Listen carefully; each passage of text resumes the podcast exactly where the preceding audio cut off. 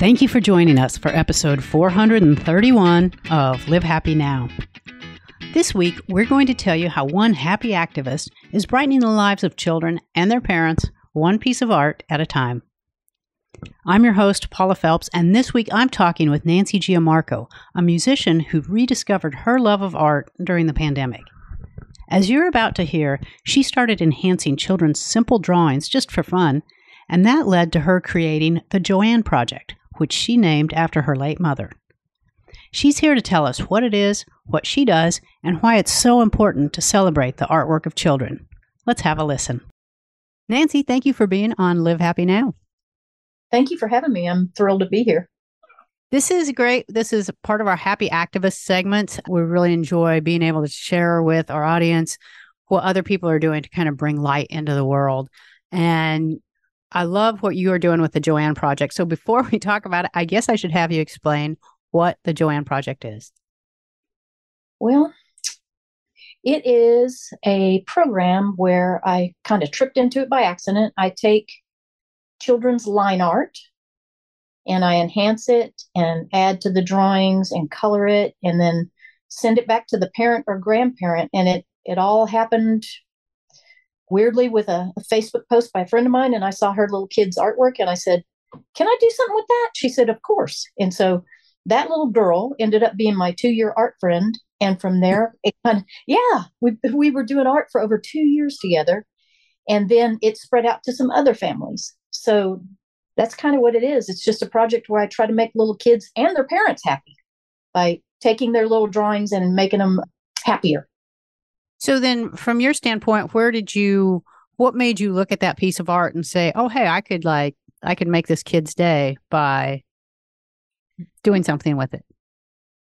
I think because I kind of saw something in it where I thought, "Hey, if I add a little texture here or a little color there or add some birds there or a bunny and I send it back to the little kid, but it's still their drawing. The essence of it is still theirs." So I didn't take it and twist it up where it wasn't theirs anymore. And actually, it has that effect, the intended effect I wanted. Now, on the other hand, if you get the blanket color wrong, you're going to hear about it. uh, uh, yeah, my little art buddy, she let me know that blanket is way too pink. So I had to redo the blanket color and send it back to her. So it's fun. It's just so much fun because you end up kind of inadvertently interacting with the kids too through their parents most of the time. So it's it's pretty hilarious. So once you started, how did that then grow? Because you just like you said, you were just doing it for one person, one friend's child, and then how did that become a thing? Because now you've got a website with it, and and people from anywhere can send you their children's art. Tell me how that unfolded. I think because I used social media, I used um, Instagram and I used mainly Facebook, people started seeing it and I was posting. This is still my favorite thing to do. And I would post the kids' line art and then me enhancing it. And people are like, hey, that's interesting. How do I get on in that? But a lot of it was actually me going out and seeing my friends' kids or grandkids and openly soliciting them to come be part of the program. So I'm pretty I'm pretty active about, hey, let me do this. The one that got yielded from social media though, just out of the blue, I never expected was a lady from the Netherlands contacted me and goes, uh, can you enhance my grandson's art? And I said, Well, of course. And I did that, sent it back, and they put it on a Christmas a blanket for him for Christmas. So oh, that's adorable. Of, yeah, it's sort of it organically just slowly growing. You know, yeah. It's not huge yet by any stretch of the imagination, but I really want it to be bigger than me. It seems like you get a lot of joy out of it. I know you're not you're not getting rich off of this. And so it really is something you're doing you love to do it. And I find it so interesting that you created a pay what you can model for this. You're not saying, hey, this is worth X amount. Can you tell me why that was important to set it up that way? I wanted people to have the ability to choose. Mm-hmm. And I also wanted the people that are struggling to be able to participate. So there are times where I've charged absolutely nothing because right. I still I still want the kid to be happy, I want the parent to be happy, and everybody should be able to participate as far as I'm concerned. So and interestingly enough, if you say pay what you want, a lot of times they are very generous. Let's put it that way. So it's like it's crazy. That's yeah. I, I think when you give people that option, and they know that you're doing it from a really good place. It's not something that you're trying to market as something it's not. And I think that really makes a difference in how they respond to you. Yeah. I, I agree. I'm just trying to spread a little kindness and a little bit of joy. And yeah. it's so fun when the parent gets back with me or the grandparent. They loved it. I mean, it makes my whole week when they say the little child liked it. So that's that's really great. So how do you enhance it? What kind of are you doing this by hand? Are you doing a computer program? How what what exactly if I were to send you a crudely drawn picture, which is the only kind of picture I can draw, um, then and and you were to return it, what would my expectation be? How do you do this, and then what? How does it change it? Well, typically you would scan that into your phone, your badly drawn drawing, right? and you would send it to me as a JPEG. So I would scan in that thing that you sent me, and from there, a lot of times I'll trace over that badly drawn art and then uh, use different layering techniques and put in the color and the textures. And a lot of times I get tempted and I'll put in little birdies or bunnies or little enhancements that I think might be fun for the, the kid for me to add. And then I send it back to the parent or grandparent as a JPEG for the little kid kiddo to look over. Oh, that's terrific. And so then they, do, does the child get to be the editor if they're like, you know, because I've worked with art directors for 30 years and we know what that's like. How do kids compare as art directors? Are they pretty demanding? Are they pretty easy to work with? I would say they're not they're not demanding, but they are very honest. Like I told you about that example. So if if there's something they don't like, they definitely let me know and I do edits. I will go back and edit that drawing and send it back. That so, is funny. It's That's... hilarious. I laugh so hard, you know, because my ultimate goal is to make them happy. So, right. uh, of course, I'm going to do rounds if they want them. Yeah, that's hilarious. I just think of like a seven year old telling you to like do it over. Um, yeah, it, it's happened. that's great. Well, I want to talk about your art for a minute because I think it's really important to note that you come from the music industry. Like that's how I know you. I've I've known you, interviewed you before, as a musician. So, when did you make this switch and why did this happen? Because you've really embraced the world of art. And I'm not saying you forsake the music industry, but that's not where you are now. No, I'm not. When you knew me back in the 90s, I was playing in bands. And incidentally, I did do a couple of our album covers. Mm. But, oh, yeah, that's right. Yeah. I did art back in junior high and high school. And then for some odd reason, when I got to college and then beyond, I just dropped it. So, you know, up until COVID hit, I was a live sound engineer. So basically, when the world shut down, I didn't have anything to do. So I was like, oh, let's pick up the art pen again. So, like I said, I dove into those digital apps, Procreate, and started drawing. And I just, I have never looked back. It's been, I don't know why I stayed gone for 42 years, to tell you the truth. It was crazy. So, that's really interesting because it's it I've watched you online as it's really evolved. It went from, you know, you have your doodles section, you have all these different areas of art that you've explored. I think you got to deal with Chewy out of doing that. How did that unfold and what was that like for you, especially it, through the lens of the pandemic? This came about through during the pandemic and it was a right. time where everything was shut down right. and you used this time to start creating. And a lot of people right had nothing to do. So, what was that like to return to art? How did that kind of help you guide you through the pandemic? What was it giving you? It basically saved my sanity because, you know, I was not going to sit around this house with nothing to do. I mean, mm-hmm. you can only walk the dogs so many times. I don't know if you day. ask the dog, they're going to say, like, "We, yeah, we can go again." Yeah. So, and I had always had on my bucket list that I wanted to do a children's book. So, the first, I want to say six months of the pandemic, I just started making these drawings and wrote a little story and got one of those out and then did another one with a friend of mine. So, uh, and we're self published on Amazon.com. And I just, I had to find some creative, productive way not to go insane with being locked down. You know, and, and I, it's interesting because I, a lot of the artists in my communities that I'm with, the same thing happened. They picked their art up again during lockdown because they were like, really? oh, yeah. So many of us have a common story about that. So, talk to me about what creating art does for you, for your soul. and how it's how it saved you, how it saved other people. What is it that it provides?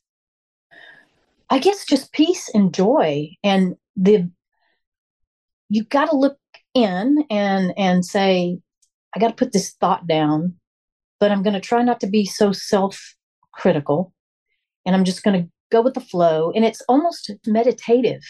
Mm-hmm kind of like when you play a guitar or something and you're just writing for yourself or just playing for yourself, when you're drawing for yourself and just creating for creation's sake, it brings you peace and joy. It's very simple. I mean, it's the reason all artists create art, I think. Right. And originally when you started doing this, you were just doing it for yourself. You didn't think you you were really going to do anything with it, did you?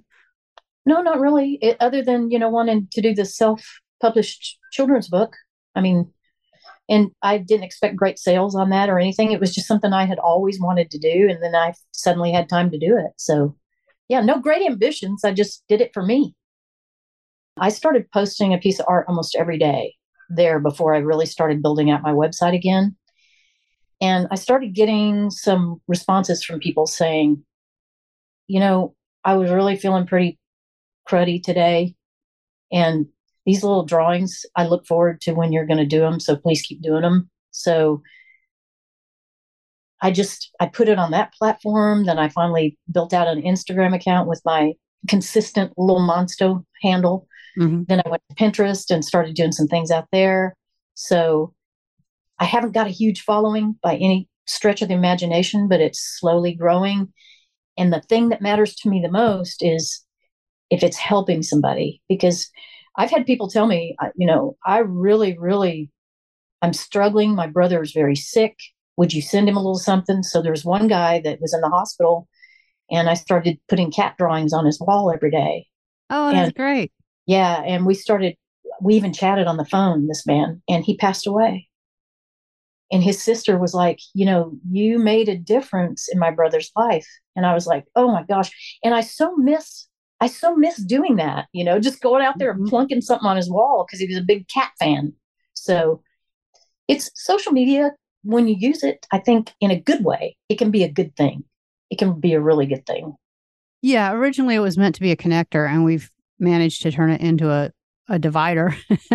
but there are ways you really can use it to connect and to be provide a sense of good into the world. And really that's what I see that you're doing with it. I'm trying. I'm sure. an uphill battle. I know that you had some other things, other avenues that you wanted to explore to kind of give back and really help children. Can you talk about that and some of the, the things that you're wanting to do next with Joanne Project?